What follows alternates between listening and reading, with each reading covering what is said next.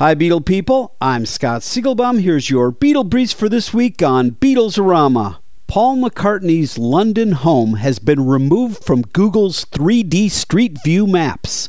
McCartney Street can still be seen, but his house has been blurred. Google has been dealing with many requests to remove data from its search archives after a European court ruling over the right to be forgotten. A reminder not to miss the AXS TV special at 8 p.m. on Sunday, Ringo Starr A Lifetime of Peace and Love, featuring video tributes from Paul and Yoko, a collection of star studded performances, and the man himself, Ringo Starr. The show taped last January in Los Angeles. And finally, a somewhat silly controversy has arisen over the mystery song that blasts out of Ringo's transistor radio during the train scene in the film A Hard Day's Night.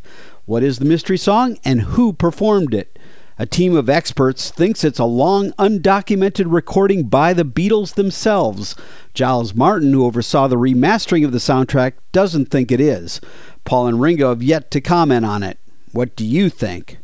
Check out rare Beatle signed artwork as well as famous Beatle photographs and animation at rockartshow.com. I'm Scott Siegelbaum for Beatles-orama.